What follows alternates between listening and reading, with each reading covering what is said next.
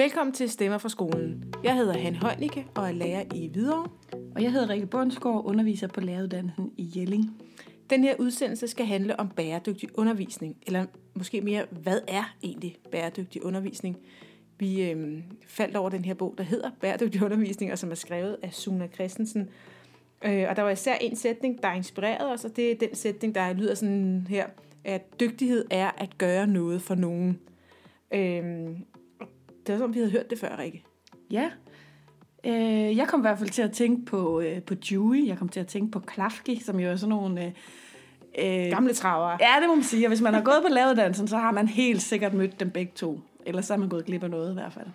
Dewey taler jo om det her med, at, øh, at, at for at lære noget, så skal man ligesom have det i hænderne og gøre noget med det, og, og for, for man kan reflektere over, hvad det er, man har lært, så skal man arbejde med det. Og Klafki taler jo om, om det her med verdens problemer, og hvordan de kan få en plads i, i undervisning i skolen, og begrebet handlekompetence knytter sig også hertil. Mm. Ja, det vi gerne ville med den her udsendelse, det var nogle af de tanker, som, som de havde for mange, mange år siden, og så op til noget af det, som Suna taler om, og så hvordan ser det egentlig ud i skolen i dag? Ja.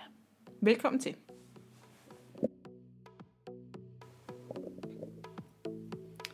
Vi har læst den her bog af Suna, der hedder Bæredygtig Undervisning. Og Suna, som er antropolog, hun øh, starter bogen, hvor hun er på feltstudie i Grønland. Der er hun ude og observere nogle rensdyrjæger, som øh, til daglig lever et helt normalt, moderne liv inde i, øh, inde i storbyen Nuuk, hvor de er bankfunktionærer, pædagoger og tømmer og hvad ved jeg. Og i weekenden der er de ude og jæger rensdyr.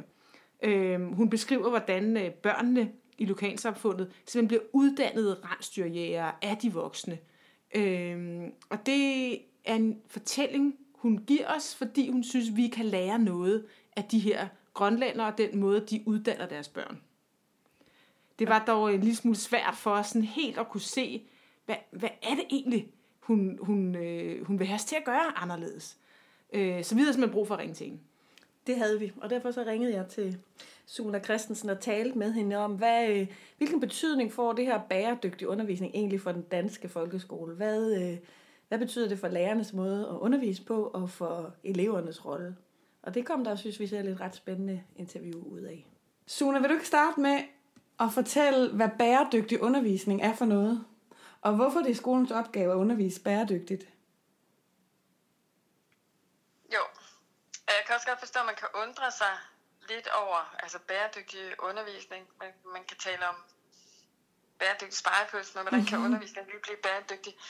Øh, men, øh, men det kan det, fordi bæredygtighed handler om meget mere end, end klima eller forurening. Det handler om en måde at tænke på og en måde at være i verden på. Mm. Og i den her bog har jeg foreslået at se bæredygtig undervisning som undervisning, der skaber sammenhæng mellem det, eleverne lærer og den måde, de skal bruge det på i verden. Den måde, de skal bruge deres viden på i verden bagefter. Mm øh, faktisk også, at de udvikler viden i samspil med, med øh, andre og med erfaringer af verden. Ikke? Mm. Ja. Øh, altså bæredygtig undervisning sådan helt, kan man sige, bæredygtig undervisning er, at elever lærer at tænke over, hvilken betydning deres handling har for andre mennesker og for verden. Ja. Og så spurgte du, hvorfor det er skolens opgave. Det er det, fordi det er i skolen, vi både uddanner og uddanner uddanner og danner næste generation til at tage vare på kloden og på hinanden. Og, øh, og det er noget andet end at tage vare på vækst alene, for mm. eksempel. Ikke? Ja. Økonomisk vækst. Ja, ja. ja.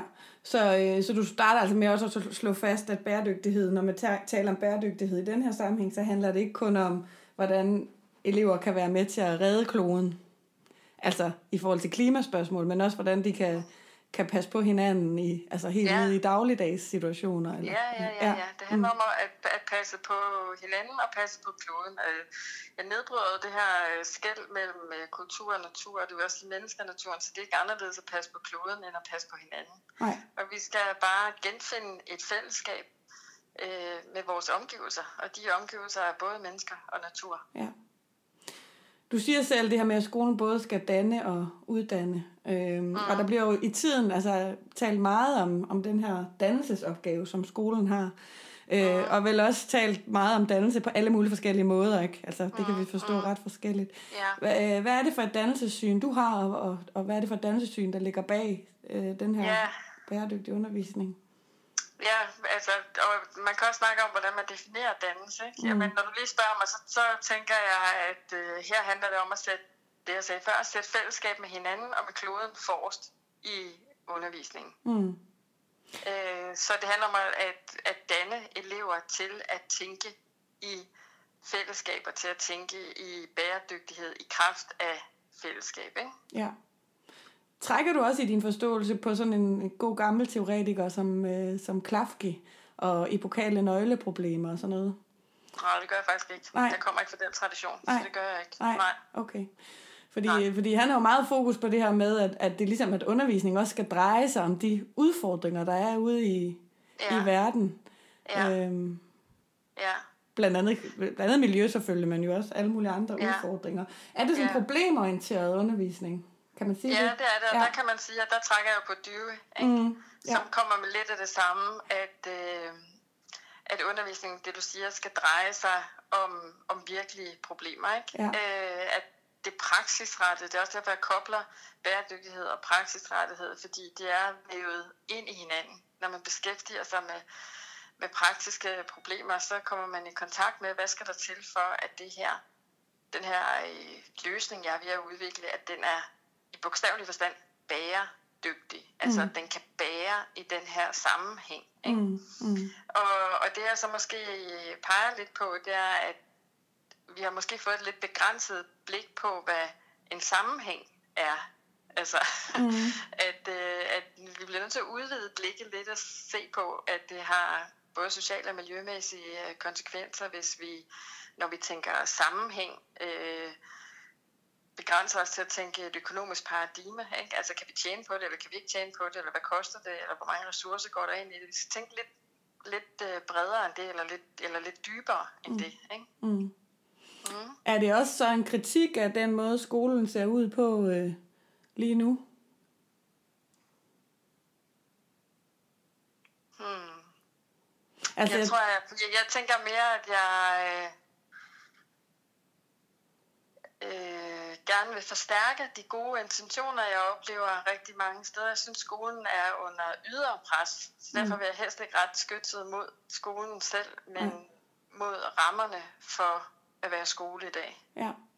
Altså, ja. Ja. nu, noget af det, som der også er sådan Ja. stor kritik af for tiden, er jo den her målorienterede undervisning. Ja, præcis. Øh, ja. hvordan, Ja. hvordan, hvordan spiller undervis, bæredygtig undervisning sammen med, med opfyldelse af fagets mål? Altså, er der modsætning imellem at ja, arbejde? Ja, ja, det, det, det tænker jeg ikke nødvendigvis, at der er en, en modsætning imellem. Øhm, men, men målstyring kan ikke stå alene. Altså hvis målstyring står alene, så bliver det implicit til formålet, og det går ikke. Nej. Så taber vi det her blik for, hvad er det egentlig, det her skal bidrage til at kunne øh, noget. Hvad, altså, vi skal kunne noget, og vi skal vide noget for at kunne bidrage til en større helhed. Det jeg siger, det er, at vi skal ikke kunne noget og vide noget for at få en god karakter, så vi kan komme øh, ind på en bestemt uddannelse, så vi bagefter kan få et bestemt job, så vi kan tjene så og så mange penge osv. Øh, der er kæden ligesom faldet af. Vi skal kunne noget og vide noget for at kunne bidrage til en helhed. Mm. Øh, så så det kan, der er ikke noget modsætningsforhold. Vi har bare ligesom fået isoleret øh, skole og læring fra den levede verden. Øh, det burde indgå i. Ja. Okay. Så, så hvis man sidder som, øh, som faglærer og lytter til det her og øh, underviser i øh, fysik og kemi eller dansk, ja. Eller hvad det kunne være, så, så Så er jeg håber, at man smider meget armene op over hovedet og tænker, yes, altså ja. lad mig få lov at lave noget undervisning, der har mening og retning og handler om noget andet end, hvordan kan jeg lige øh, tune dem til at få en højere karakter, og hvordan kan jeg skabe en anden interesse hos eleverne, end hvad skal jeg vide for at få 12 til eksamen. Mm.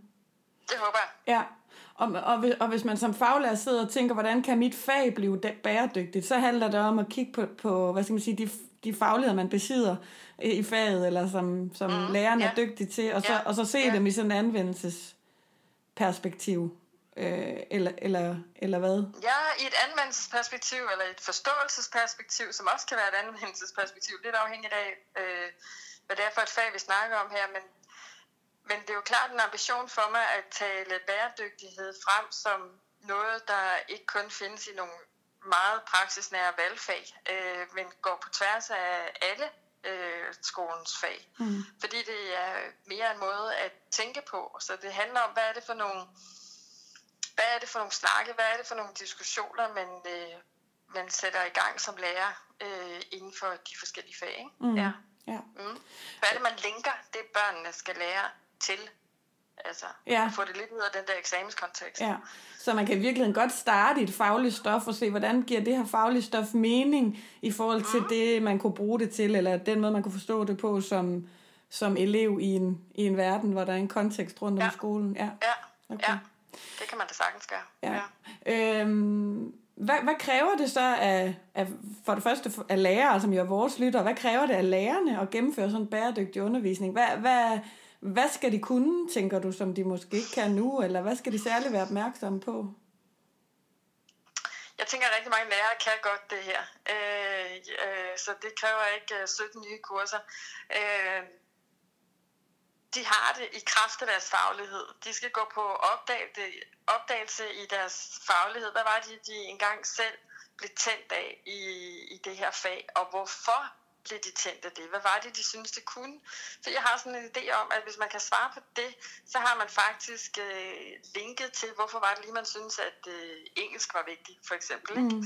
Øh, og det var, fordi man ville noget med det. Det var ikke, fordi man ville have en høj karakter. Det var, fordi man, man synes, det gav noget i forhold til nogle andre mennesker, eller nogle oplevelser, man havde i forvejen ude i verden. Og det skal de tage fat i og tænke, Nå ja, hvordan er det lige det der link ud til verden er? Altså det Mhm. handler hele tiden om ligesom at få, øh, få øh, altså tage faget på sådan nogle briller til at kigge ud i verden i højere grad. Ja, okay. Og til at forbinde sig med verden. Mm.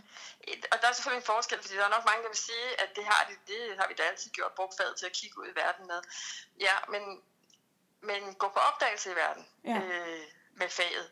Altså mere end at øh, stå ude på sidelinjen og lave en kritisk analyse. Ja. Øh, så så øh, lad os verden tale ind i faget. Altså jeg har det her eksempel i bogen med, med Skjern Å, og der kan man selvfølgelig godt sige, at der er nogen, der har kigget ud på faget, eller kigget ud på verden med et fag, og så har de lige udrettet den å der, mm. og det var ikke så smart, fordi der blev det der med at være faglig, det blev meget, øh, det kom til at, øh, at isolere verden, ikke? Så, mm. så man skal have inviteret verden ind øh, og blive øh, og lade, lade praktiske erfaringer med at være kon- i kontakt med verden øh, være styrende øh, for, øh, for hvor undervisningen går hen. Mm. Så man kan måske sige, at, at lærerne i højere grad skal altså måske afgive lidt, øh, lidt magt til omgivelserne på en eller anden måde.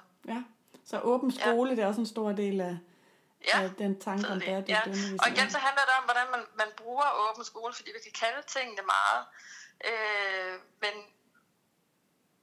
men, det, men det handler også om, som lærer, eller øh, jo, som, som lærer ligesom at have øh, altså åbenhed over for, hvad eleverne så rent faktisk oplever. Mm. Øh, altså så man ikke forsøger at få verden uden for skolen til at passe ind i nogle kategorier, nogle kasser, som eleverne lærer i skolen. Faktisk lidt den anden vej rundt.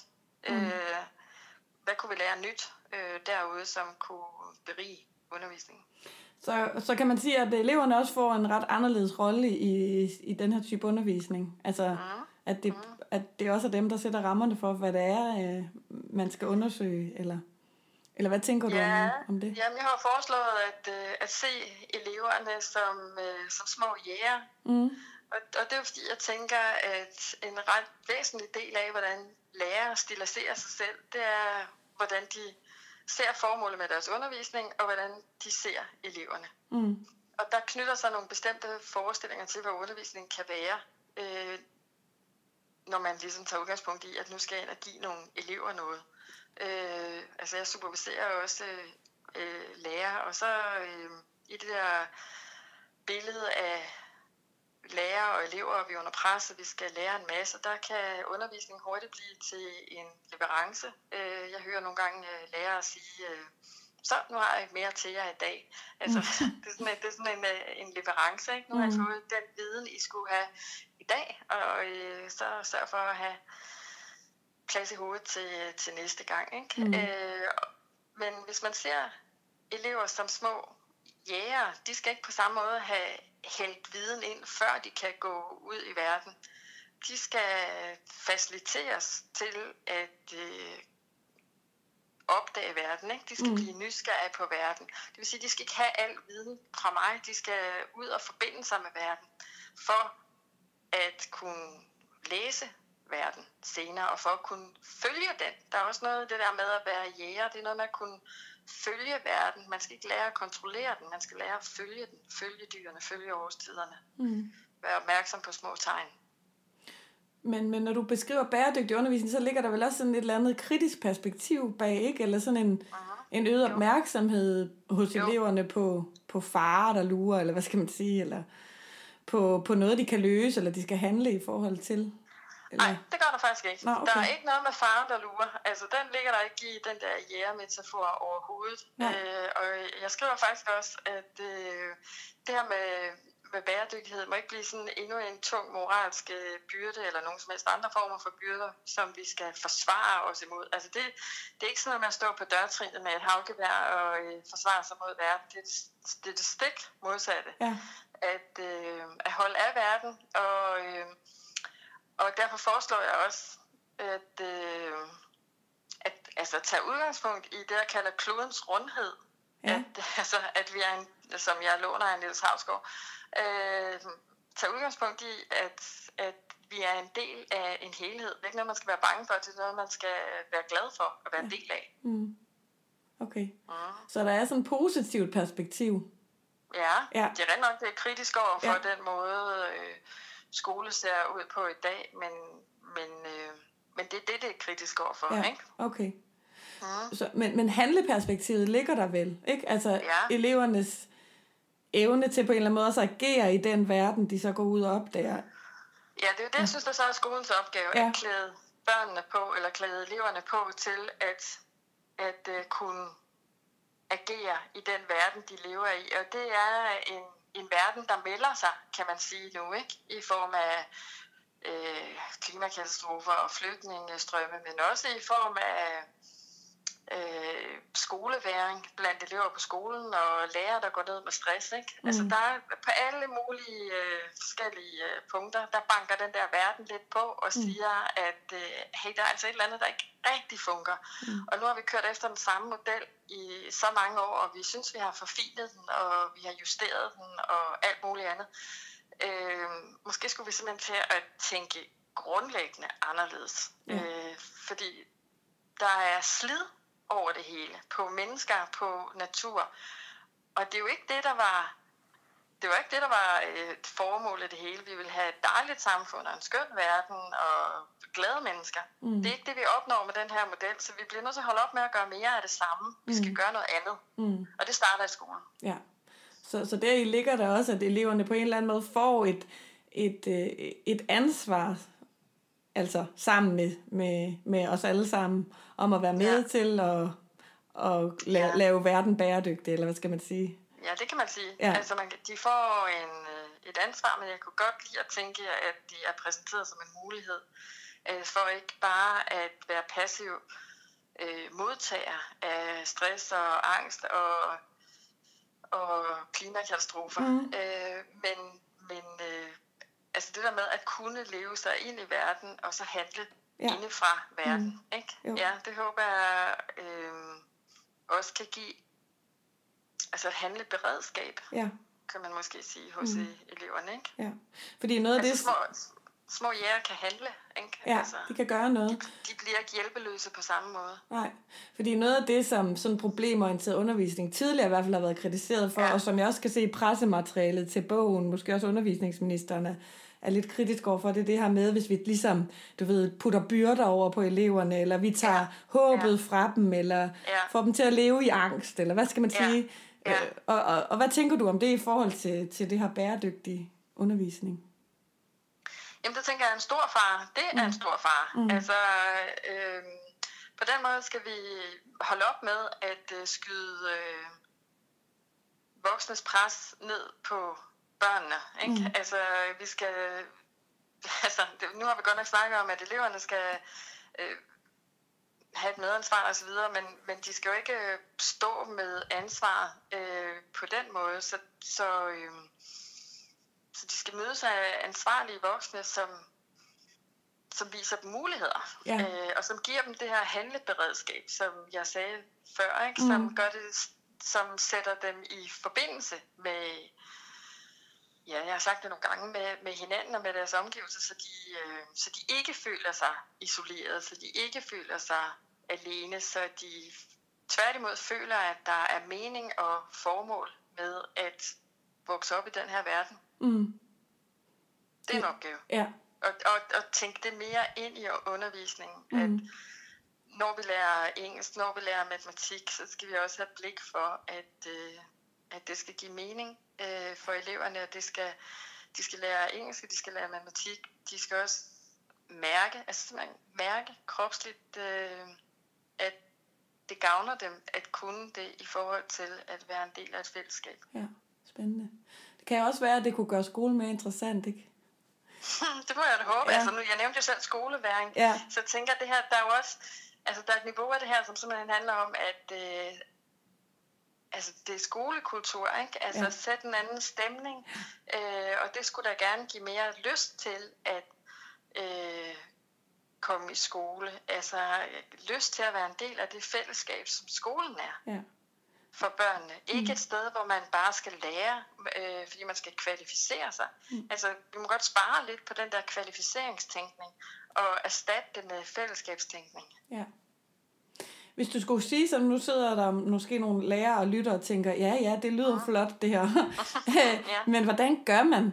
Altså, kan du give eksempler på sådan helt, noget helt konkret undervisning, du har set, som, hvor du tænker, det er et godt eksempel på, øh, på, på bæredygtig undervisning?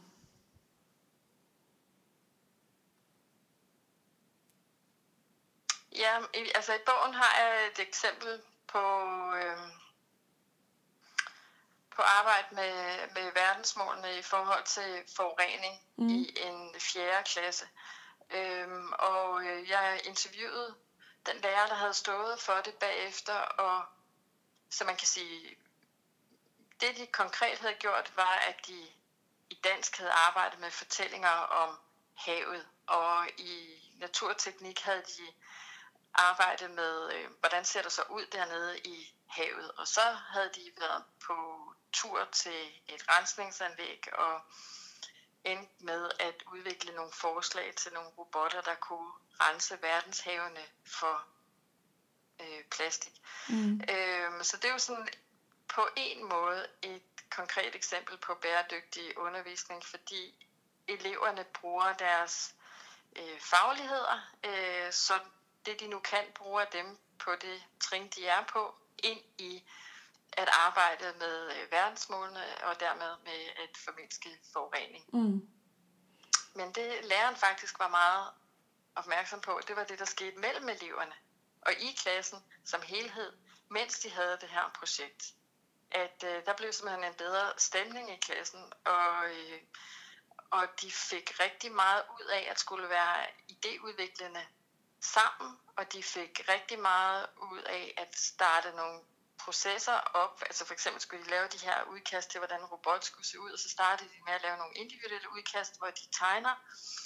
Og så, øh, så de her mange forskellige tegninger bliver jo efterhånden til én tegning. Øh, og det, de skal lære der, det er jo faktisk at give slip på deres egen idé til fordel for nogle andres idéer, og ligesom kunne se, at jeg var med til at øh, få en idé her. Det kan godt være, at det færdige udtryk ikke er fuldstændig ligesom det, jeg oprindeligt lavede, men det behøver ikke at betyde, at det, jeg lavede, ikke var godt nok. Øhm, jeg var faktisk med til at skabe nogle idéer, og så var der nogle andre, der tog de idéer videre og gjorde noget andet øh, med dem. altså det er ret vigtigt her, mm. at det bliver til en fællesskabsudviklende proces, og Mm. ikke til en konkurrence. Det kræver lærerstøtte. Ja. Men det blev støttet her, og det betød, at de fik en fællesskabsoplevelse ud af det. Men jeg tænker, det er et meget godt eksempel på, hvor det så er, at lærerne skal være virkelig nærværende her. Mm. Øh, fordi hvis der går konkurrence i det, så er det klart, så ender det med, at der sidder mange og faktisk ikke rigtig laver noget, fordi de ikke tør at melde sig på banen, så de tør ikke at gå ind i processen. Mm. Det er enormt sårbart jo. Ja. Øh, så der er også noget omkring mange af de her problemer, projektbaserede undervisningsformer. Det kræver også, at, at elever går lidt frem. Og Der skal man, der skal man virkelig også kunne øh, differentiere som lærer og være nærværende over for, øh, for, for de processer, hvor, hvor eleverne skal gå mere frem. Ikke? Mm.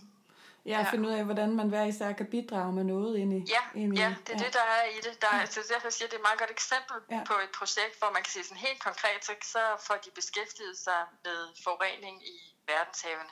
Ja. Det, det ved vi godt alle sammen handler om bæredygtighed. Men Ja. ja. det jeg jo hele tiden siger i min bog, det er, at bæredygtighed handler også om at etablere fornemmelser af fællesskab og Ja. vighed. Øh, altså faktisk tryghed. Ikke? Mm.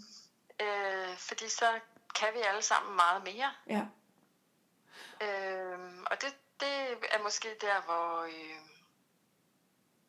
ja, hvor lærerne også skal være opmærksom på den opgave, der ligger der. Ikke? Ja. At hvis man vender undervisningen på hovedet, så, øh, så opstår der nogle, øh, nogle rum for sårbarhed, som eleverne selvfølgelig mærker. Mm. Mm. At man bliver sat på spil på en, eller anden, på en anden måde, Ja, end hvis man man sidder og på tager en imod. anden måde. Mm. Ja, det gør man. Ja. Det der med at, være, at måtte få idéer ind i undervisningen, Ja. altså det vi før snakkede om som medansvarlighed, det kan også være enormt sårbart. Ja. Øh, så, så der må ikke gå konkurrence i den. Nej. Altså, Så, så der er også et arbejde i ligesom at vende det her, den her, som du kalder skolekultur, fra sådan det der meget individuelle perspektiv Ja. til, til, øh, til sådan en fælles, fælles opgave. ja, det er der. Ja. Ja.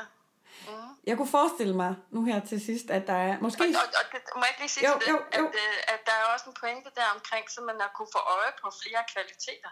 Ja. Altså det kan man sige, det er jo det, Mm. Det er klart, at eleverne, øh, hvis man vender undervisningen om og åbner den op, så bliver øh, altså spillepladen bliver lidt, lidt større. Der er faktisk flere roller for eleverne at træde ind i, altså Ja. at blive mere end bare en stereotyp elev. Og det tror jeg, at lærerne skal blive gode til at anerkende, Ja. så de ligesom kan vise de andre elever, at, øh, at der er flere måder at være god på. Ja. Ja. Ej, hvor er det fedt, du lige kunne fortælle den der historie. Det trængte vi lige til nu. Ja. Ikke? Øh, eller et eller andet i den stil. Sådan, så, så det hele tiden bliver fremhævet, at der er andet og mere end den gode tegning, der dur. Ikke? Ja. Øh, ind i det, altså både ind i den her skolekultur om individualisering og, og det her med, hvad der gælder, hvornår man er dygtig nok.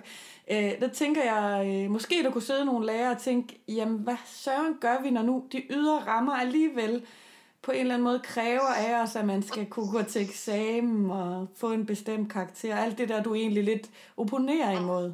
Øhm, tænker du, altså, at, at, vi, at man godt kan være tryg ved, at, øh, at der bliver sat så meget faglighed i spil i den her måde at lave undervisning på, så eleverne bliver dygtige nok? Ja, det gør jeg. Det er Ja. det korte svar.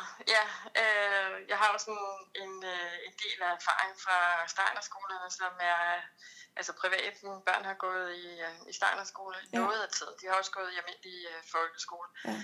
Men, øh, men det er et af de tilbagevendende spørgsmål ja. der, om, øh, om de nu bliver dygtige nok, når der ikke er det samme fokus på faglighed. Der er et fokus på faglighed, men det er et andet fokus på faglighed. Og, øh, og de er eksamensfri. Ja. Men øh, undersøgelser viser, at øh, de når faktisk ret langt. Øh, og det de kan, det er, at de kan være nysgerrige, og de kan fordybe sig. Ja. Så, så, øh, så den der øh, kultur, der er på skolen, øh, giver på alle måder børn noget med videre i livet. Ikke? Ja. Og der siger jeg bare, at når vi snakker bæredygtighed, så kan man også snakke om, jamen, øh, skal det læres i en konkurrencekultur, eller skal det læres i en fællesskabskultur? Altså det kan man lige overveje Ja. som, som ramme for at, at lære børn noget om bæredygtighed. Så du tænker, at lærere med ro i maven kan begynde at kigge på deres undervisning og tænke, hvordan gør jeg den her lidt mere, mere bæredygtig? Ja, det tænker jeg, at de kan gøre med, med, med ro i, i maven, og, øh, Og jeg håber, de vil gøre det med, med nysgerrighed. Altså tilbage til det, jeg sagde før. Jeg tror rigtig mange øh, kan det her, og, og, og også gerne vil det her. Nu er der også heldigvis med... Øh, altså nu er der heldigvis blevet åbnet op for lidt større didaktisk frihed til lærerne. Så mm. der er lidt mere rum for dem, end der var for ikke så lang tid siden. Ja. Okay. Men Suna, mange tak, fordi du vil øh, fortælle os lidt, lidt om det her begreb bæredygtig undervisning. Så håber jeg, at der er nogle lærere, der bliver inspireret til at, mm. at arbejde på den måde. Mm. Det var så lidt. Det er godt. Da jeg var færdig med at tale med Suna, så tænkte vi, ligesom vi jo altid gør, hvordan får vi gjort den her øh, teori konkret? Og man kan sige måske særligt i det her tilfælde med bæredygtig undervisning, som er et nyt begreb, så har vi brug for at få nogle øh, lærere til at reflektere over, hvordan kunne det her egentlig se ud i skolen. Mm. Og det var spændende både at kigge ind i skolen og ud i den åbne skole i den forbindelse. Ja, så jeg har været på besøg hos Charlotte Hansen i Hvidovre. Øh, hun er faktisk øh, årets naturfagslærer, så hun er en dygtig dame. Og så har jeg været på ARK, øh, Amager Ressourcecenter, som er sådan et godt gammeldags forbrændingsanlæg, øh, og talt med Emilie Greve Madsen. De er begge to lærere, øh, og de arbejder med naturfag, øh, og vi vil gerne høre, hvad de har at sige.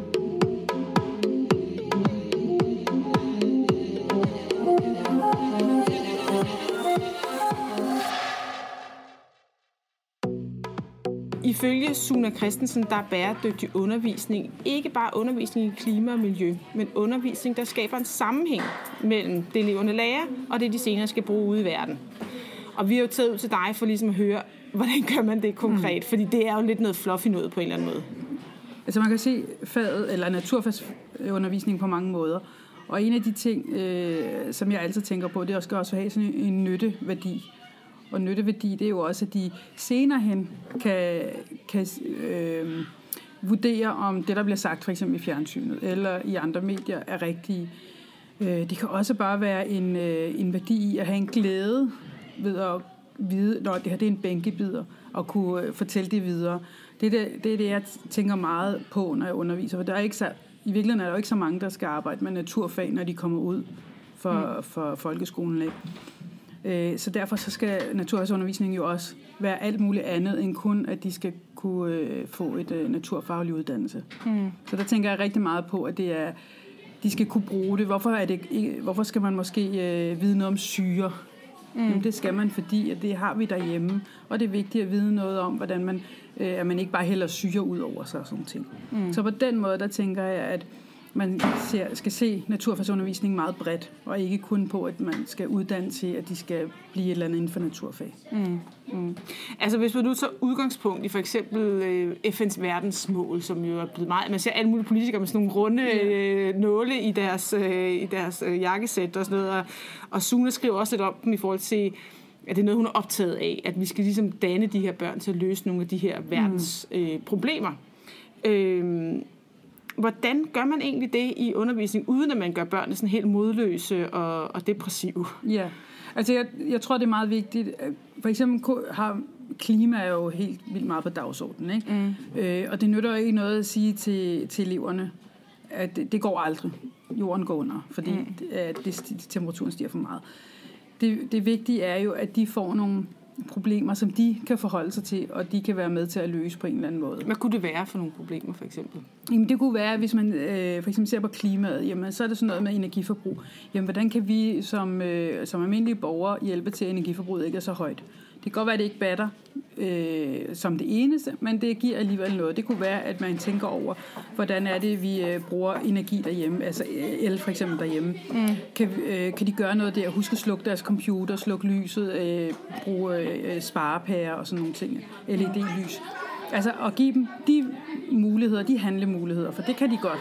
Mm. Men det er klart, at de kan jo ikke gå ud og lave hele vores energisystem om, så vi bruger vedvarende energi kun. Mm. Men gør det sådan i... Og så når de kommer i udskoling, så kan de klare lidt større udfordringer. Men altså finde nogle udfordringer, de kan klare på det klassetrin, de nu er. Men det, jeg tænker på, har du ikke også et valgfag faktisk? Jo. Hvor at du ikke er så målorienteret. Prøv at fortælle os om det. Ja, det er sådan en science-valgfag. Og jeg, både har, jeg har haft det øh, med alle tre klasser i udskolingen. Og der er det jo noget helt andet. Mm. Altså der er det jo, man kan, der er jo ikke et pensum. Så der kan vi jo fordybe os. Vi kan sige, at nu bruger vi to måneder på det her forløb, hvis man synes, at det, det, hvis eleverne synes, det er spændende. Mm. Øhm, og det giver noget helt andet, en helt anden fordybelse. Det kan også, man kan også gå meget mere ned i de her handlemuligheder, eleverne har, og de selv kan producere nogle ting. Mm. Øhm, altså for eksempel arbejde mere innovativt, og det kan man også godt gøre i miljøundervisning, men nogle gange tager den proces bare lang tid.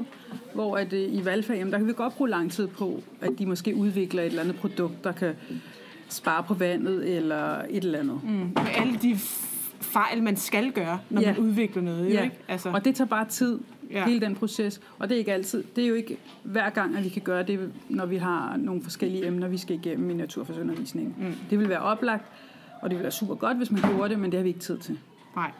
Nej. Så man kan fordybe sig på en anden måde, sådan et valgfag. Øh, jeg kunne også godt tænke mig at have, du tog stilling til, der Suna, hun skriver også noget med, at man skal ikke kun lære elever om naturen, men man skal lære med naturen. Altså, hvad tænker du om det? Hvordan kan man gøre det i en dagligdag på en skole? Altså, hvor den her skole ligger i et villakvarter mm. i, i, i Hvidovre, uden noget skov og strand. Ja. Øh, altså, hvordan kan man gøre det? Ja. Altså, jeg, jeg, jeg synes faktisk, det er meget rigtigt. Og man kan sige, at vi ligger ikke så godt, men alligevel så har vi jo nogle, øh, nogle omgivelser altså på skolen. Altså som øh, vores naturteknikhus, der har en have. Mm. Jamen, der kan vi altid gå ud og finde små dyr. Mm. Så der kan man godt lære om natur, eller med naturen, altså se også øh, årets gang og så videre. Og vi kan også godt, der er også en å, der ikke er så langt væk. Så den kan man også godt gå ned til. Mm. Men det er vigtigt, synes jeg, og nogle gange så tager jeg også bare naturen med ind i lokalet. Altså, så kan det være, at vi arbejder med fisk. Jamen, så tager jeg fisk med ind. Mm. Og så kigger vi på rigtige fisk, og vi skærer i dem, eller fugle. Altså, så på den måde kan man godt også tage naturen med ind. Vi har for eksempel nu har vi jo snegle, kæmpe snegle her på skolen, som kører lidt på, øh, rundt i klasserne. Så kommer jeg ned og fortæller lidt om de snegle, og så, så har man jo taget naturen med ind. Mm. Øhm, og der kan, så har de nogle oplevelser med dem, og husker det, og husker, at snegle lægger æg, og de vokser, øh, sneglehuset vokser stille og roligt, så det første sneglehus, det er faktisk det, der er med hele vejen. Ikke? Mm. Øh, sådan nogle ting, så kan man, udover at man kan bruge det lokale område, så tænker jeg også, at man kan også kan tage meget med ind. Mm. Ja, øh, i den øh, bæredygtige undervisning, der taler man også meget om fællesskabet. At fællesskabet skal være der, hvor vi får løst de her problematikker. Der er ikke nogen, der kan løse øh, verdens problematikker alene. Mm. Hvordan får man fællesskabet i spil i sin undervisning? Der synes jeg, det er meget de der fælles øh, diskussioner, man har. Og det er jo det, det er rigtig sjovt, for der er jo altid... Altså, der, eleverne er jo... Ah, nu kommer der lige en helt gruppe børn, der skal løbe ud her. Ja.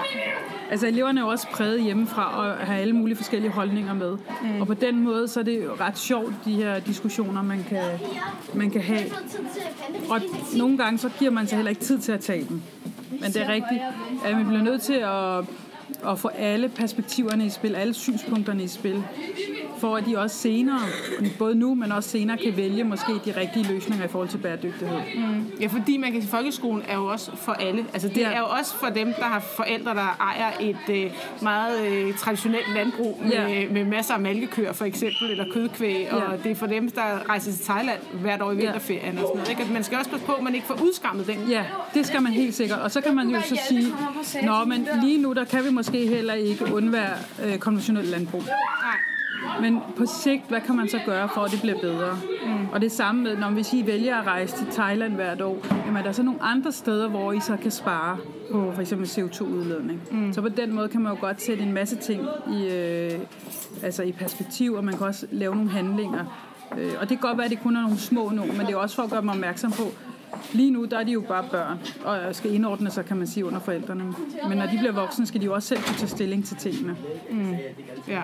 Men det er jo også vigtigt, at man i fællesskab for alle de her... Øh, altså tænker at børnene er jo forskellige og har forskellige øh, baggrunde, men det er også vigtigt, at det er alle de forskellige baggrunde, der skal være med ja. til at løse de her problemer. Ikke? Ja. Altså vi kan ikke kun sidde de højhellige køer og beslutte, Nej. hvordan man skal gøre det. Altså, fordi så, så får vi ikke rykket meget. Ja. Og det er også det, jeg tænker, det er den brede vifte af ting, de også skal, altså af perspektiver og holdninger og sådan noget, de skal have med.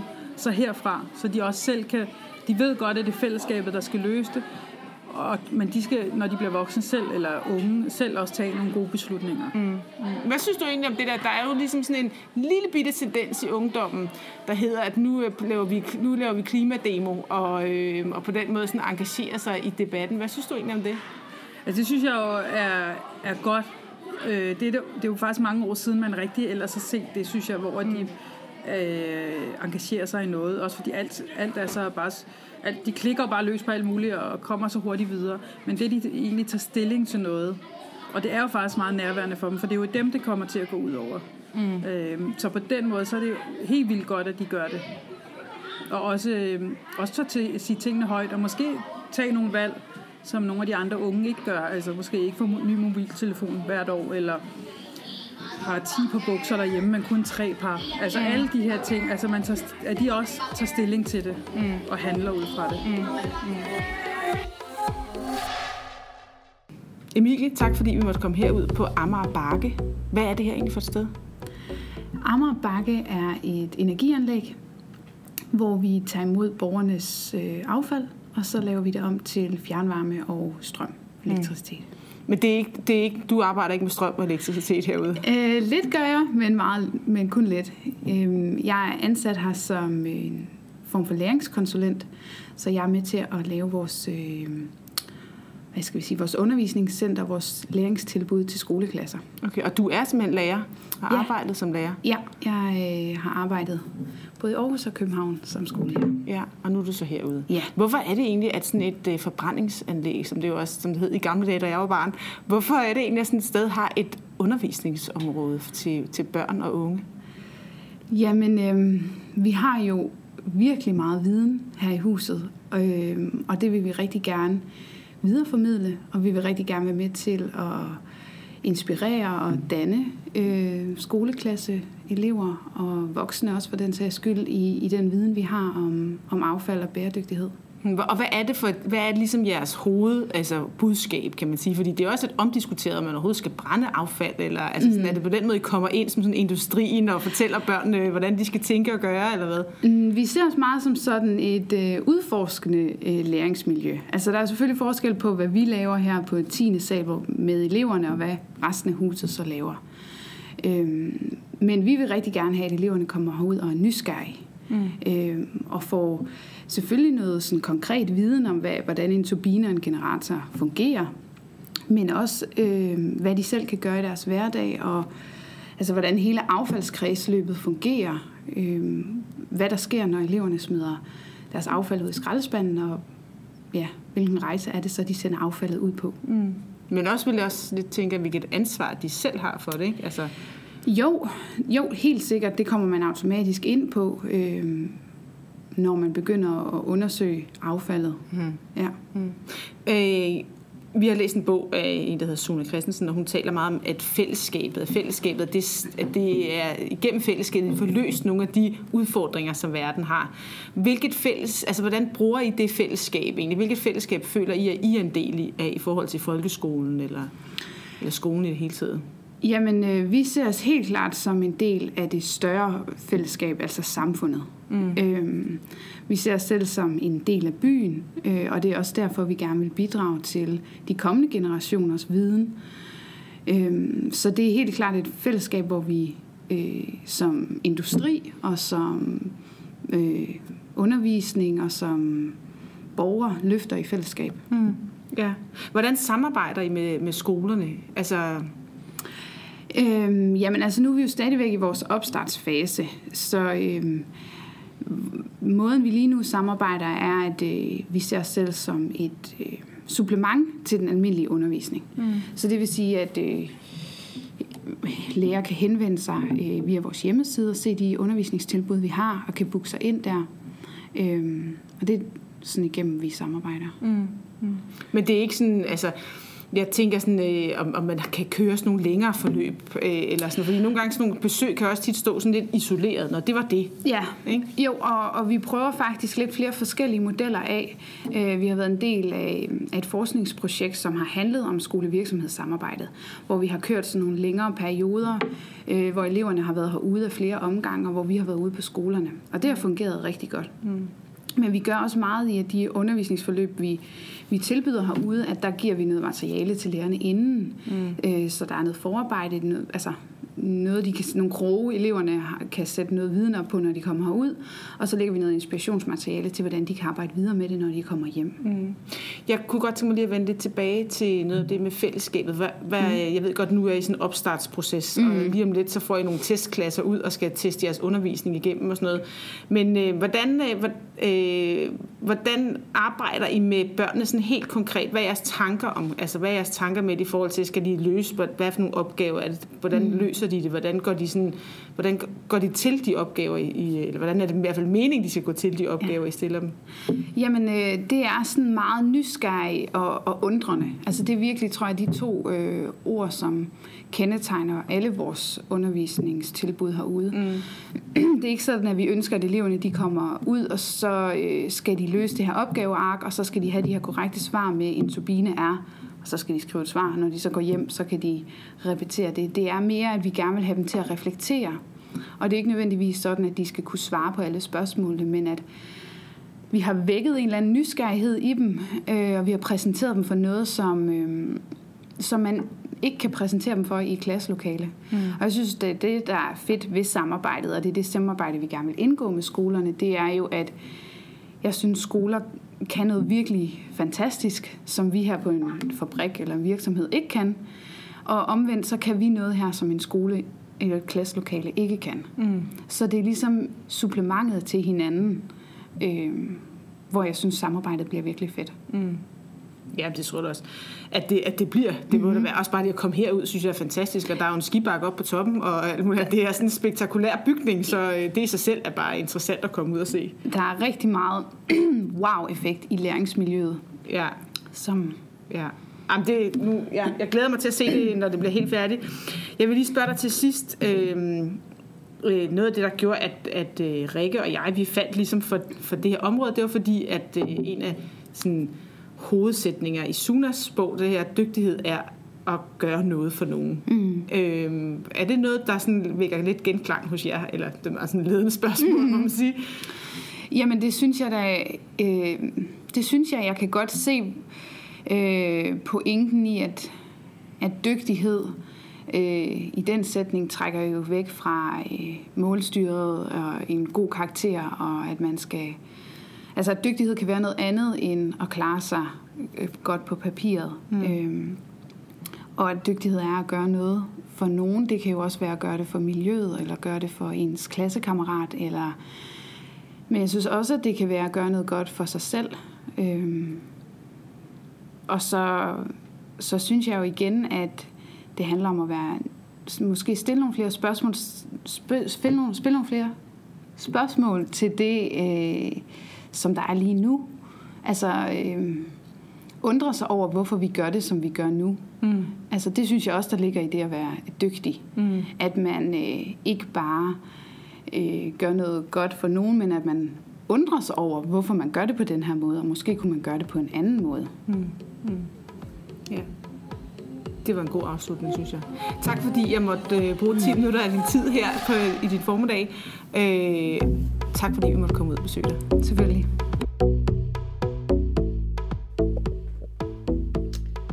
Jeg synes, at efter jeg har talt med Suna, og efter jeg har lyttet til dine interviews med Charlotte og Emilie, at jeg har fået en, øh, en bedre indsigt i, hvad bæredygtig undervisning er. Men, øh, men jeg synes også stadig, der er en del uafklarede spørgsmål i forhold til, hvordan bliver bæredygtig undervisning en, en sådan en generel måde at tænke øh, i skolen.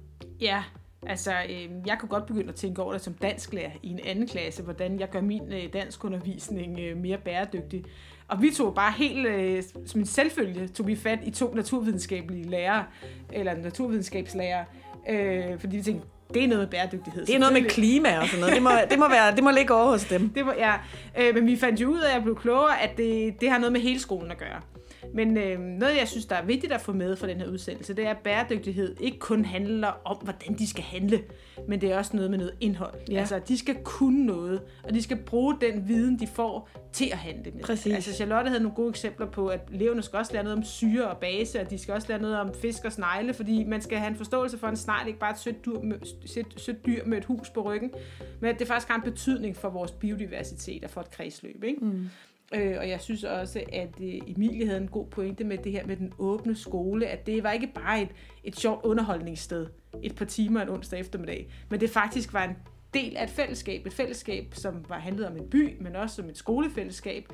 Og at øh, de skulle øh, give en oplevelse til eleverne om at være nysgerrige øh, og undrende. Mm.